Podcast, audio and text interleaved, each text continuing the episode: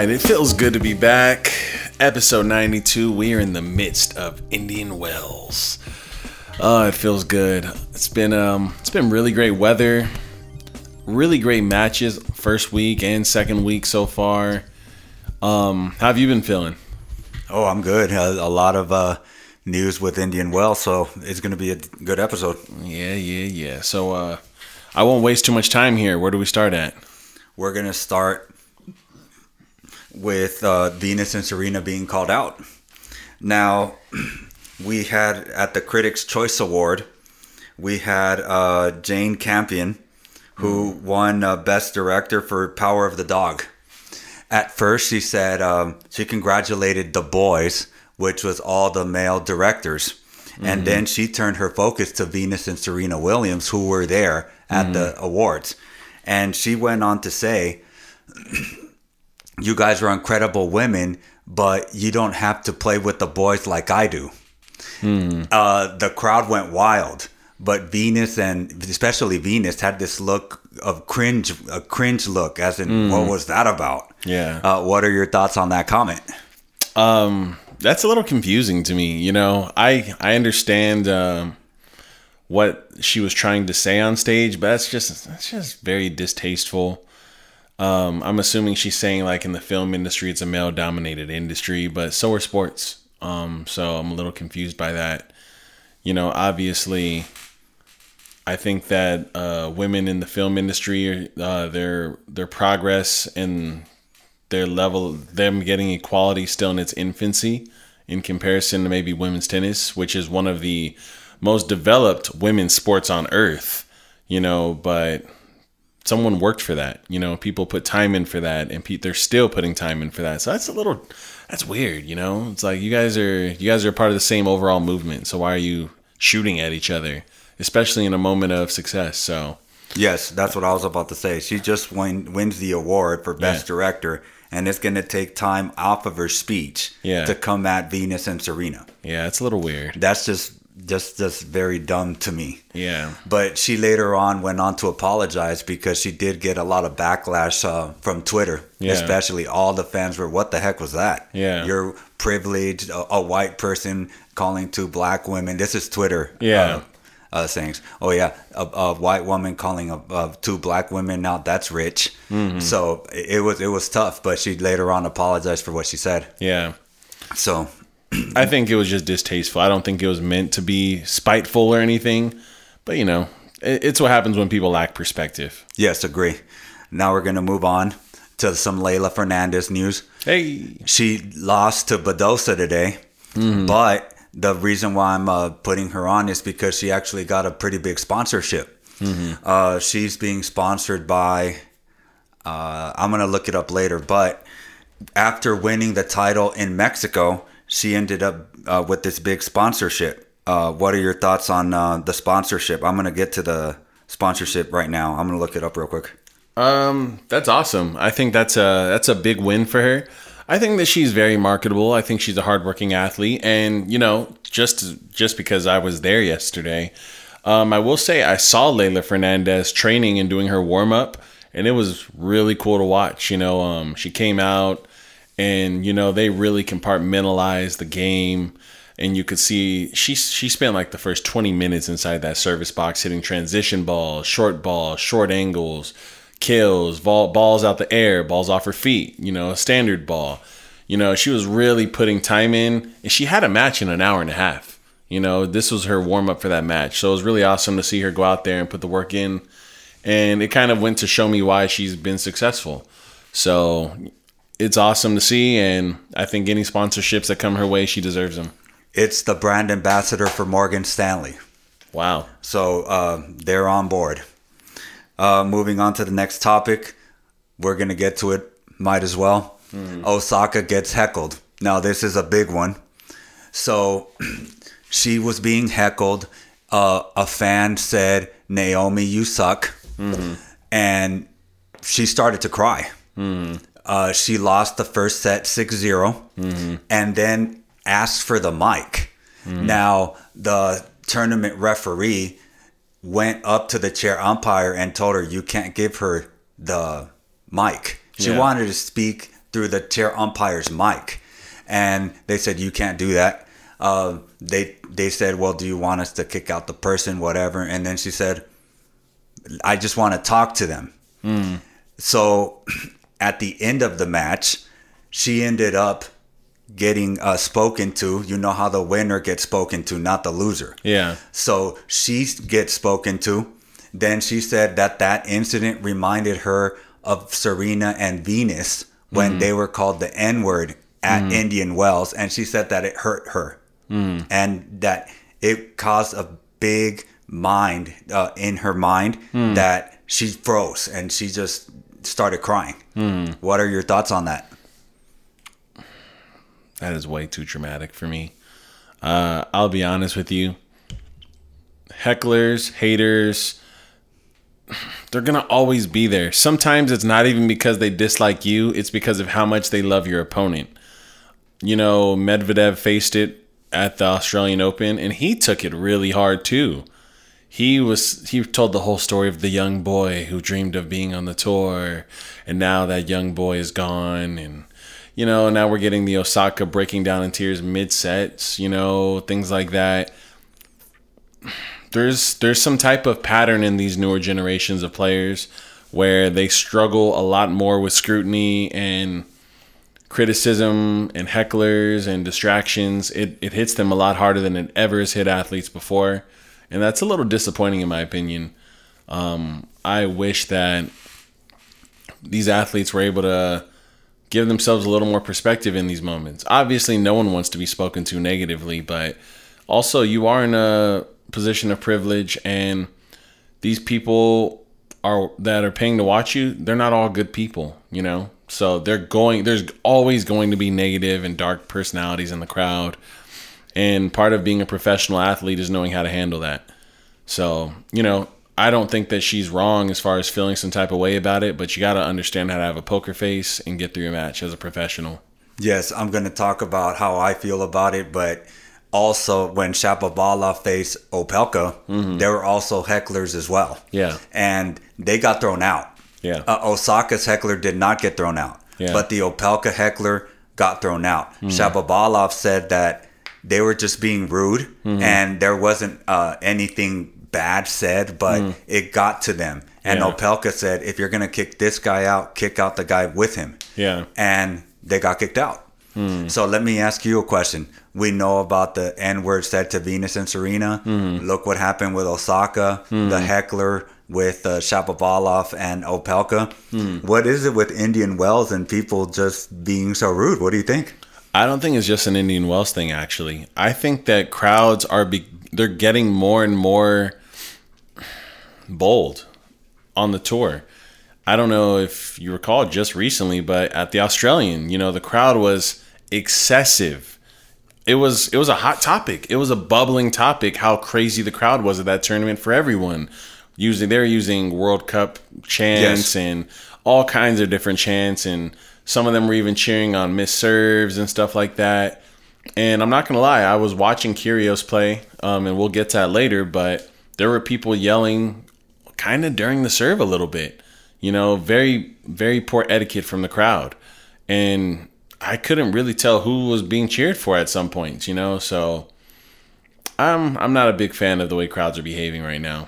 Now, in Australia's defense, whether or not it's a defense or not, they were uh, yelling when Kyrgios and Kokkinakis were playing. Yeah. So they're cheering their Australian compatriots Yeah. heavy, but here it's not. Yeah, So that that's sort of weird. But my my honest thing is probably going to be COVID related. You know, people are starting to come out into the crowd, so they're just happy to be out. yeah, So that's my thing.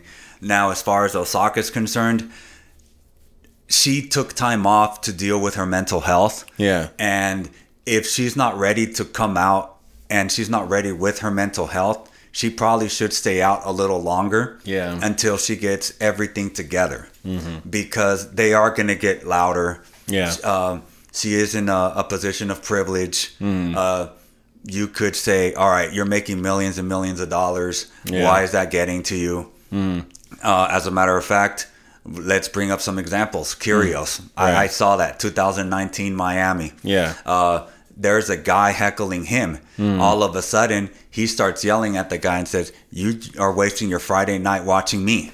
Yeah. Then all of a sudden, he makes a serve, throws the ball at him, hmm. and then he's all, "Look, why are you watching me? Why don't you leave if you're if you think uh, I'm so bad or whatever?" Hmm. They kick him out. They kicked the guy out. Yeah. But look at Kyrgios' reaction. He was just, "I'm good." Yeah. You know, Medvedev, same thing. Yeah. So now we're going to get to the uh, players. Mm-hmm. Nadal said, I empathize for her, but we are in a position to where we're athletes and we need to um, get used to it. Yeah. Medvedev, on the other hand, said, I understand completely. Yeah. And as you just stated, look what happened to me in Australia. Yeah. And we're humans and we're going to have bad days. Yeah. And we're going to, we have to deal with it, but sometimes it's hard. Yeah. Uh, what side are you on? Nadal's or Medvedev's? Uh, it's for me. I'm on the side of Kyrgios. I'm gonna choose option C, which is if you feel some way about it, do something. You know, I've seen Kyrgios actively on three separate occasions stop a match to have someone kicked out of the crowd so that he could be at peace and continue with what he's doing. And that's a, that's a piece of the privilege is you have the power to do that as the athlete. You are the entertainment. If you stop the show, the tournament's going to figure out what do we need to do to get the show back rolling. And he stopped, he pointed at the people in the crowd and said, "That guy right there, get him out of here." And tournament officials went up, they approached the the younger people and they pulled them out of the tournament. So, I would like to see Osaka take that position obviously maybe she doesn't have that personality type where she's aggressive and you know wants people removed but i think that would be in her best interest Yes, uh, Kyrgios also spoke about his mental health. And as you just stated, sometimes he needs it a certain way in order for him to function. yeah So it's the same thing with his tennis game, which we'll get to later. But that's just what he does. So I agree that I agree with that for sure. Uh, what I will say about Nadal is that it was a little rich for him to say that because he is one of the crowd favorites. yeah he rarely like you're about to say Right. He'll never get booed. Yeah. So coming from him, I don't know. Nadal's in such a position of privilege. If there was a heckler, he wouldn't even talk to tournament officials. The rest of the crowd will attack the heckler. No one wants to see Nadal put in a negative position. So he's definitely doesn't understand the perspective. Correct. Yeah. Uh, next topic Djokovic return. Now he is going to make his return in Monaco, which is uh, Monte Carlo. Yeah. and they're not required to do a COVID test. So he's good with the vaccine. Are you expecting big things from Djokovic on clay? It's not going to be easy for him, but hopefully he is. You know, I can expect him to do at least quarters. You know, he is a good clay court player, but you know, we are seeing a currently undefeated Nadal. We are seeing. Uh, I hate to jump the gun here, but we are seeing an active Casper Ruud on the tour right now. You know, there there's some hitters that will probably be at that tournament, and so I'm very interested to see how Djokovic, uh, you know, does on the clay courts versus these guys and how he fares. So, it, I'd love to get a gauge of what Djokovic is showing up to the French Open, assuming he plays it. Yes. Now this is only his second tournament of the year. Right. So are you still are you expecting quarters? It's tough to say. I'm very curious to see how playing less tournaments affects his overall performance because we know that he's a per, he's a momentum player. When he's on a big run, he gets bigger and bigger and more difficult to beat. But the streaky one tournament here, one tournament there, I don't know if I've ever seen him really make a run while also being a little streaky with how many events he plays. So I don't have super high hopes for him. Makes sense. Now, Monaco um, allows you to not have proof of uh, COVID, as it's stated, but you have to prove that you had COVID within the last six months and that you're recovering from it. So that's their uh, COVID rule. So obviously, Djokovic had it in January, quote unquote. He's recovering. Those are the six months. Right. So he's in There you go. more Djokovic. Uh, Venus has just been giving. It, it's more uh, what's the word I'm looking for? Uh, rumored that Venus is going to receive a pretty big endorsement from Lacoste. Uh, Djokovic is sponsored by Lacoste. Yeah. And supposedly, according to rumors, the uh, contract that Venus gets will be the same as Djokovic's current contract. Current, current contract. My apologies. Do you think that Djokovic is about to lose the face of Lacoste, not be the face of Lacoste anymore? That would be very crazy to see them drop him to pick her up. But I hate to say it, but if I'm Lacoste, that might be a very good move for them. Um, I think that Venus is a more positive image and a better look for them from a marketing standpoint than Djokovic is right now. And so it'd be very wise from a marketing perspective. But it'll be interesting to see because maybe they are just going to have both of them. You know, that's a possibility, but it's been a slippery slope with Djokovic. You know, um, after him losing his last sponsor, who knows? Who knows? Because we could see him a little bit high and dry a bit. You know, maybe just have a few big ones and that's it. Not only is he not playing a whole lot, he's getting negative press when he's out and about. Oh, absolutely. Now, a little bit more of Djokovic news. Medvedev lost early in Indian Wells. So, as of Monday, Djokovic will again regained the number one spot. What are your thoughts on that? it's funny. I don't think that um, Medvedev is the best player in the world right now, so him losing the number one ranking is no surprise at all. But I don't know if Djokovic is either. I like Nadal right now as the number one player in the world. So maybe you could correct me if I'm wrong. I don't know the exact point standings right now, but if Nadal wins the Indian Wells tournament, maybe he makes a power move up to number two or number one. Right. Um, I haven't checked the to see what the potential results are of him going all the way, but last time I checked, he was currently 17 and 0. The only other athletes to have a 17 and 0 run at the start of the year since 1990 are Pete Sampras, Roger Federer, Djokovic, and Nadal. Legendary players. Yes. So you know, it, he's he's in great company and he's on a great path, and hopefully he goes all the way. Right. Next topic Monfils news. Now, as we just spoke, uh, Medvedev lost uh, early, and it was to Gael Monfils. He is having a resurgence uh, in his uh, career. Right. This is the second time in his career that he has beaten a current number one. He beat Nadal and now Medvedev. Uh, what are your thoughts on the resurgence of Gael Monfils? I love it. He's, I mean, we've heard this even from some of the big three. He's one of those guys that is a dark horse no matter where he's at and when he's at. He technically has all the shots. He is in the top five fastest serves of Indian Wells this year. He's cranked it that big. He has incredible movement. He's flashy. He knows how to hit all the shots. He can come forward. He can stay back. He can grind it out in longer rallies. He's a dangerous athlete. So the fact that he's finally, you know, doing less showmanship and grinding it out and he's focused, he's inspired. Part of it might be that he's married to It's Vitalina. Svitolina, you know, and he's surround he's in an environment of high quality discipline in tennis. Um, I actually was thinking we should do a special episode. I don't know if I haven't told you about this yet, but Tell me now, why not? yeah, Tennis TV is um, they're releasing programming right now on on the internet, streaming for free, and they're uh, they're one on ones where two players sit across from each other and both give each other tips on how they can be better on the tour. Wow. And um, they did one with Felix and Shelby Rogers, where Okay. they, they coached each other, and they did one with Svitolina and Gael Monfils. There you go. That'd be perfect. Theirs, they weren't really coaching each other because obviously they're they they talked more about what it's like to be on the tour and follow each other around and always be together and be pro tennis players. So they kind of discussed that portion. And she was saying like she wakes up at the crack of dawn to get her day started, and he's like adamant about getting his full sleep. Like he sleeps in, and so they're like talking about like, oh, she's got to be quiet in the morning so that he can get his hours in, and I was like, that sounds about right for Gael Monfils. So it's interesting, but that might be a great bonus episode we can put together. No, that'd be that'd be really cool. Hmm. Next topic, some Brooksby news.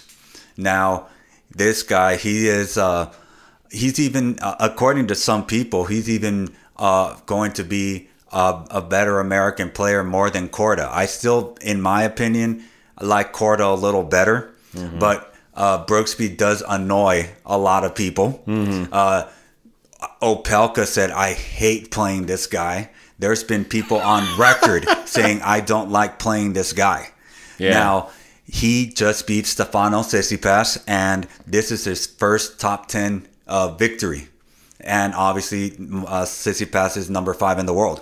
Yeah. What are your thoughts on Brooksby's accomplishment? He's a puzzle. He's a puzzle and I'll be I'll be frank. Players like him, they they get early success from being an anomaly in a gray area, but somebody will figure it out and then he's got to figure out his next phase of his game after that. You know, someone like a Djokovic who has a statistician and they're going to analyze and study and make sure that, you know, one of these top guys who puts more t- money into their team is successful against him. Once that they crack that piece of the puzzle, then I'm interested to see what his next step is in his game development wise because he seems to be very invested in what he, him and his team are doing. And their goal is to make sure that he gets on people's nerves. He said in his press conference, that's literally what we work on is we try to not have any weak points for someone to exploit and we try to give people balls they're uncomfortable with and make them play extra balls. That's kind of what his style is right now. So what he's doing, there's a method to the madness and I'm really impressed by that. But not having weapons at all, I don't know anyone in the top 10 typically who doesn't have any weapons and has a successful all surface career. You got to have something. So I'll be waiting to see that. I haven't watched Brooksby close, close yet to determine if there's something that can blossom later. Yes, he's uh he's Djokovic and Medvedev. He's very Yeah. steady, not a big big weapons, but his consistency kills. Yeah. If he had a little bit of a bigger serve, he would be even better. Yeah, that's a weapon that Medvedev has. Is his serve is Right. actually pretty good. Right now, people are even saying that Brooksby, sorry, himself said the ATP doesn't like warming up with me, or do- don't they don't like practicing with me. And Brooksby said, "I'm completely fine with that. I'm good hitting with with uh, whoever will hit with me with my team. I'm good with that." so that's pretty interesting. Yeah. Now you have a, a certain uh, uh, topic about Tsitsipas. what he said. Yeah, so Tsitsipas showed up to his press conference after losing, and he had some things to say about playing Brooksby. And they asked him, they said, "Hey, so uh, it seems like Brooksby, um, you didn't really have an answer for him out there. Can you explain to us, explain to us some things he was doing well or things that you were doing wrong?" And he said, honestly, you know, the guy's unathletic, the guy's not explosive, the guy has no major weapons, and these are quotes. He said these exact words, and he said, you know, the only thing I can say positive about him is he got some balls back. He got a lot of balls back in the court. But, you know, Tsitsipas couldn't really he couldn't explain or articulate why he lost the match truly outside of having to hit extra balls. And that just goes to show you that the Brooksby puzzle cannot be easily solved. And it's going to take someone who's really a student to pick him apart. And these are the type of players I miss Federer for because we we didn't fully understand the brilliance of Federer's ability to adapt on the court live and pick apart these guys who seem to be the most complicated puzzles out there.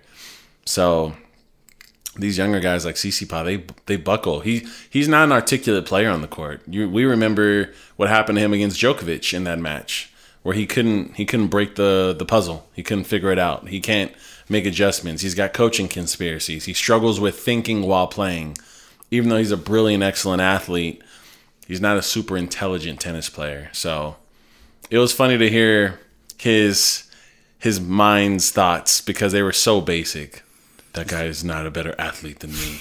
That's why I don't get it. Speaking of Federer, Nadal tends to break down uh, players as well that are up and coming and they're killing everybody. Yeah. And he tears them apart. I think that Nadal's is almost an, a reciprocated version, though. I think that these players have never experienced the level of athleticism Nadal brings to a court, and they get shocked. Right. Uh, he he's a freak of nature, and I don't think these players have ever played someone like that in their life. He's as consistent as a Brooksby and has the velocity of a Jack Sock. He's super steady and volatile at the same time. You know, where do you where do you train for that? You know, Yeah, it's hard to. You yeah, can't. And you know you're not ready until you're there, and it is what it is. So, and it doesn't help that Nadal is actually an intelligent player. Yes. you know he will take some steps back and wait. He will step in and take it early. He will flatten out. He'll add more spin. He'll try to pick shots from you. We saw him uh, have trouble with Kyrgios the first time. The next time he met Kyrgios, he had an entirely different shot pattern and picked him apart. Right. You know, he's an intelligent player. So Yes. Uh, he didn't serve to his backhand. He went to his forehand. So that was quick right and that's away. what a lot of people are afraid of doing with Kyrgios is going to that forehand. But everyone saw Nadal figure it out, and now they know that's the play against Kyrgios. Right. Because they saw one of the big boys do it. Exactly. Now going to Tsitsipas again, he said the same thing about Medvedev. Yeah. That oh, he just gets things back. He's unathletic. Mm-hmm. So do you think that Tsitsipas could be a little bit of a sore loser? Absolutely. It to me it just sounds like he's not a super cerebral athlete. He you know, if he when he gets beat by people, he just talks about things that he thinks they aren't. It just lets me know that he he has a lot of self-belief in his physical abilities, but he needs to respect the fact that look, all of these guys are professional athletes. you know, like they made it where you're at. We're here now, you know, so you need to be a bit more tactical and observant of what makes these guys special and how did they get to where they are now. Every player out there, you need to respect them as professionals. You know, I love that the big three specifically, you know, they'll be like, hey, you know, you could possibly run into this guy in the fourth round. How do you feel? And they go, look, I have to win the first, second, and third round first before I feel any way about that. And they focus on the opponents in front of them and they create plans and they go out there and execute them. I don't think Tsitsipas thinks that way yet. Hopefully he does get there eventually, but I don't like the way he um he he comes out there on the court. You know, like it seems like he's just out there trying to hit hit the open court, open up with his shots, maybe do sequences and patterns with his game, but not because he's reacting or being proactive to his opponent's game. He's just playing the ball. No, no, he has patterns, but as you stated, he doesn't. He doesn't uh, calculate what the other person is doing. He has Yeah. set patterns, and he doesn't change them. Exactly. And if he doesn't change that part, he's gonna get stuck where he's at for sure. Yeah. Sounds kind of like Berdych, huh? Yes, pretty much. Pretty much. Next topic. Nadal is uh, making more history. Now he is 17 and 0. He's about to be 18 and 0 if he can beat Opelka. Uh, can he do it? Do you think he'll get to 18 and 0? Uh, Pete Sampras and Federer are 17 and 0 as well. Nadal is 17 and 0 to start the season. Can Nadal get to 18 and oh? 0? Absolutely. Nadal is going to be just fine. Nadal is going to stand 15 feet behind that baseline, and he's going to launch that forehand return right back to Opelka's feet, and he's going to be okay. I will say this, though.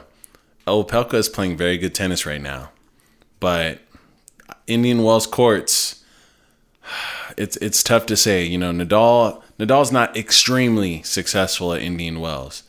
He um he's known for going pretty deep there, but usually not winning the whole tournament. So he had the upset with Dolgopolov. He had the loss to Federer not too long ago, and I think it was the semifinal. Um, you know, he, he usually makes it pretty deep and then comes up a little short. But I don't think Opelka will be the reason this year. So I'm I'm actually kind of hoping that um, we see an, a Kyrgios Nadal matchup at this tournament. Oh, that'd be pretty good. That's what I'm hoping for. Yes. Now, uh, not to correct you, my friend, but uh, Nadal has uh, 55 wins at Indian Wells, But how many titles which does he is have? okay, which is his third highest uh, wins. Uh, obviously, he's number one at Monte Carlo, Mm-hmm. and I do not know the second.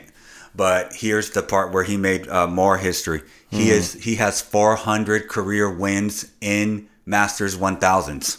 Mm-hmm. He he it, it's not even close to the second place. What are your thoughts on Nadal winning 400 matches in Masters 1000s?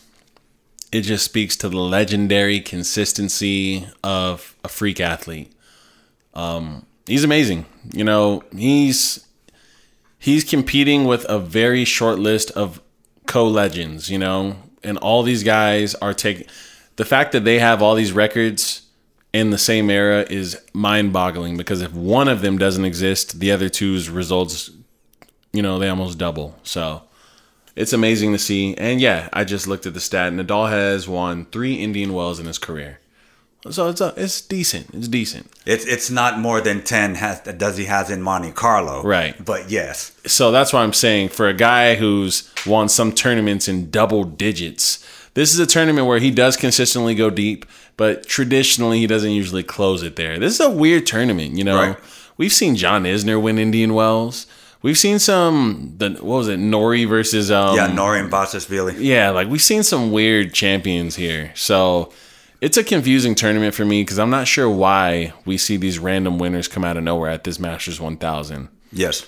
It's one of the few where I don't see like this guy wins it every time kind of thing. I mean, I get your point. When when you have Rafael Nadal winning seven or eight in Yeah. each tournament, and then he only has three and one, Yeah. I, I see it for sure. Yeah, it's a little surprising for me. Yes.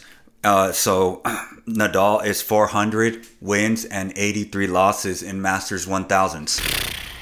So that's pretty insane. And that's one step below Grand Slams. That's Right. amazing. Right.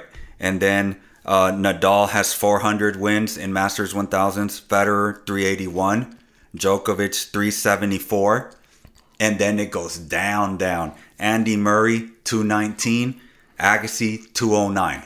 Yeah, and those guys are legends. And those are that's the top five list. wow. So that's insane. Yeah, those guys. That just speaks to the what they've done because Andre Agassi is a household name. Yes. he's an absolute legend. He's got seven slams, I believe it is. Incredible player. Andy Murray has Another one. won a long list of tournaments. He's won a lot, a lot of tournaments. So that's that's amazing that he's doubling their numbers. Right. It's crazy. Right. Now, Nadal will not play in Miami. He stated that the main reason he's not doing it is because the, the adjustment to adjust his body from mm-hmm. hard to clay is not long enough. So he's going to take Miami off to adjust his body to Monte Carlo. Are you okay with that? I love it. I love that for him. And I have a lot of trust in Nadal to manage his schedule to be prepared for clay because he's done it for the last 10 years successfully.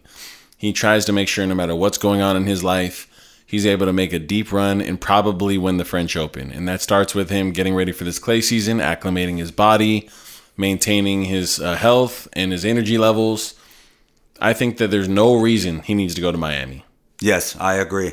Um, he has nothing to prove right now, Yeah. and his main focus wasn't even to win Australia; it's to win the French Open. Right. So he knows what he's doing for sure. Yeah, I mean, he's that the Australian Open. It sounds weird to say, but it was extra credit for him. Yes. You know, so Uh, last topic: uh, big Kyrgios win.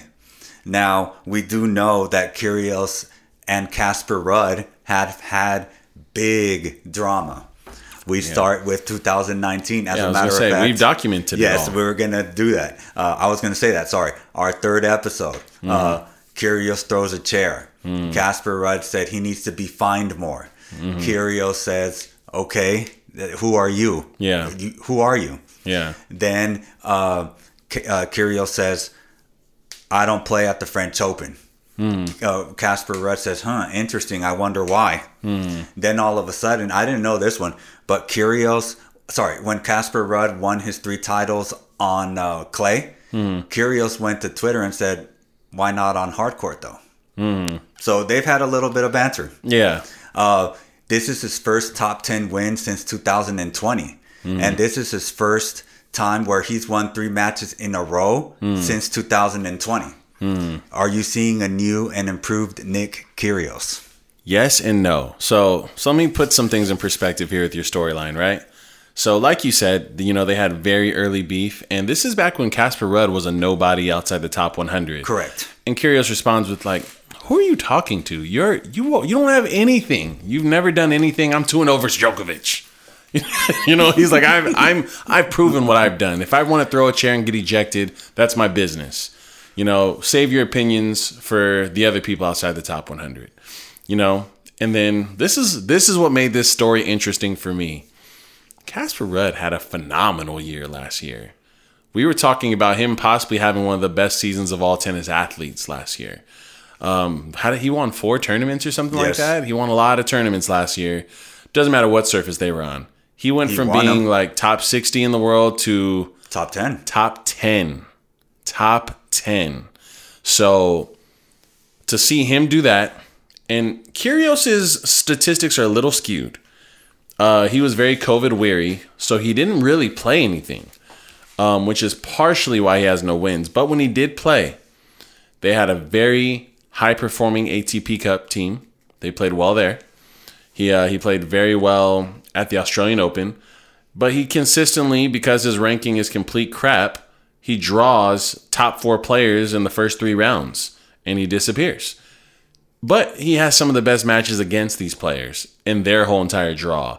So it's a little loaded and tricky. So when they we find out that they're gonna meet up, you go, okay, has what Kyrgios has been doing in these second round losses that looks amazing. Is it actually the fact that he's playing really good tennis all the time and we just don't get to see it?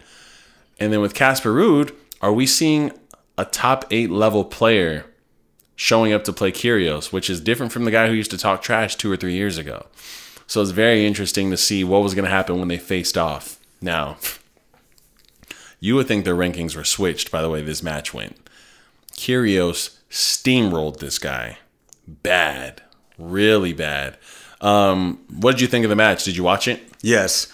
Um, be, before I, I answer that question, Nick Kyrgios, yes, he did not play because of the COVID, mm. but as, as you stated, he his ranking is so low that he doesn't win two matches in a row in a Grand Slam. Yeah. By the time he gets to the third third match, he's cooked. Yeah. So he's he's put himself in a predicament.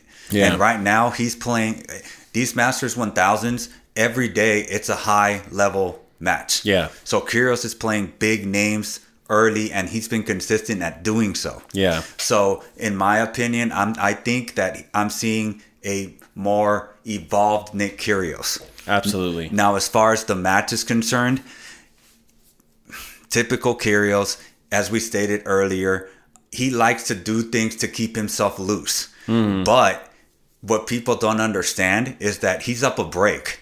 So mm. why would he need to break a Ruud again? Yeah. So if he wants to do a tweener, let him. Yeah. He's he's already up a break. Right. Uh, Ruud could not touch his first serve. Ruud didn't uh, see a break point in two sets. Right. He could not touch his first serve. Yeah. Period. Every time he made a first serve, he won. Yeah. I, I forgot the stat exactly, but mm.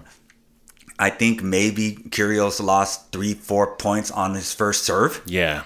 I mean, how are you going to beat that? Yeah. So if he's serving that way, you're you're good. He's good. Yeah. I mean, like you said, he outclassed him. You know, Ruud could not figure out the Kyrgios forehand. He couldn't find the Kyrgios, or he couldn't find the Kyrgios forehand well enough. He couldn't find the Kyrgios first serve. He was struggling a little bit with the Kyrgios second serve. Right. Kyrgios had a few force errors on his second serve, and Kyrgios broke him within the first two service games each set. So these were extremely early breaks and he kind of went into Sampras' mindset, yes. which is I'm just going to go for it on these other return games, and I'm going to stay serious on my serve games. Exactly. Smooth. Exactly. That's what Pete Sampras did. Yeah. So speaking of uh, uh, each each match is big. Mm-hmm. His next match is Sinner. Yeah. So who do you got? Um, you know, here's where it's going to get a little interesting for me. I normally would probably say Sinner but I saw Kyrgios in person. He looks very, very lean and fit right now. Um, he said after his match that his objective right now is to be successful and play well in the desert. So he's not going out. He said, I keep my head down, I go back home with my girlfriend, and I relax, and I just get ready for my next match. That's what I'm doing right now. He said, and it's boring in Indian Wells. There's nothing to do. There you so, go. So, with that being said, I watched Sinner's match. Sinner played one of the best qualifier or challenger pros of last year in his match. He played against uh, Benjamin Bonzi. Benjamin Bonzi won five challenger tournaments last year. And for people who aren't familiar with what challengers are, they're usually tournaments you have to win to qualify to get into the big boy tournaments. So when you see players that kind of disappear from injuries or mental health breaks and their rankings drop outside the top 100, kind of like Kyrgios, they have to win these events to get into the Indian Wells tournament. Jack Sock was in the Challengers last year. Yes. And we know he was playing against people just like Benjamin Bonzi, and Benjamin Bonzi won multiples of these tournaments. So I say all this to say that This guy played against Sinner, and Sinner barely beat him. They had this guy was serving in the 130 sometimes during this, and Sinner. So here's why I'm saying all this. Sinner essentially wasn't really adapting live on the court. He was kind of Tsitsipas, very. I'm a good counterpuncher. I'm athletic. He wasn't super meticulous or picking apart his opponent's game though. This guy Benjamin Bonzi had a lights out backhand, lights out, perfect backhand. Sinner kept going to it. I was a little confused by that. I was very startled because I consider him a very bright future, a future legend. I think he'll be a slam winner at some point in his career. So I was a little taken aback by the fact that he was still challenging the guy's backhand. I don't know if it was a superiority ego thing, like, look, that might be his best shot, but it doesn't phase me. But they split sets. It went to a third. So, with that being said, I do see Kyrgios pick people apart and find weaknesses and exploit them. He's a strategist.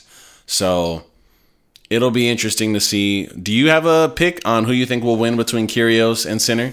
Well, I was going to ask you since uh, you said that uh, Sinner couldn't return his serve uh, at 130, Kyrgios serves at 130. Right. You were saying that uh, Bonzi has a solid backhand. Kyrgios mm. has a solid backhand. Right. So, uh, were you picking Kyrgios?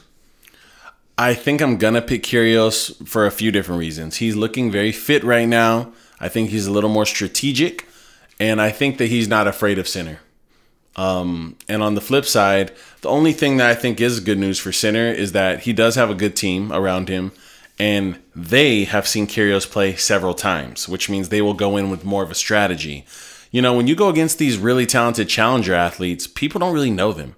You don't, you haven't done much research on these guys. They're not on TV and all that stuff, so that is a disadvantage when you play a really good challenger athlete. So unless Sinner's team steps in and lets him know, like, hey let's focus on playing the Kyrgios forehand and let's uh let's study his serve a bit and step back and see if we can try to get more balls in play. I don't know how it's going to go for him. It's going to be a really great match. If Kyrgios plays the way he's playing, it's Kyrgios all day. Yeah. And uh, he's even opening up the court with his forehand, with has a little side spin exiting to the side and then leaves the uh, backhand court open. Right. So Kyrgios is uh, firing on all cylinders for sure. Yeah, his forehand looks his forehand looks great. Yes, you know, and it's his weaker uh, wing. So I'm excited to see how he does against Sinner because that's also going to let us know what to expect from Kyrgios moving forward for the year. Right. So, uh, is there anything else you wanted to talk about? Um, I don't think so. You know, it it's been a good week. Uh, obviously, as I said earlier, I went to Indian Wells. I had a blast. I wanted to go more than just one day, but you know, we're busy people. I look forward to you know whatever whatever happens with this tournament. I'm guessing you're rooting for Nadal to take it all. Yes. Yeah. Absolutely. All right, I'll be the the wild man, and I'll, I'll root for uh, Kyrgios or something. Of course. Uh, I want to see someone new win it. So that's it. All right. So I hope you guys were entertained. ATP podcast. Until next time.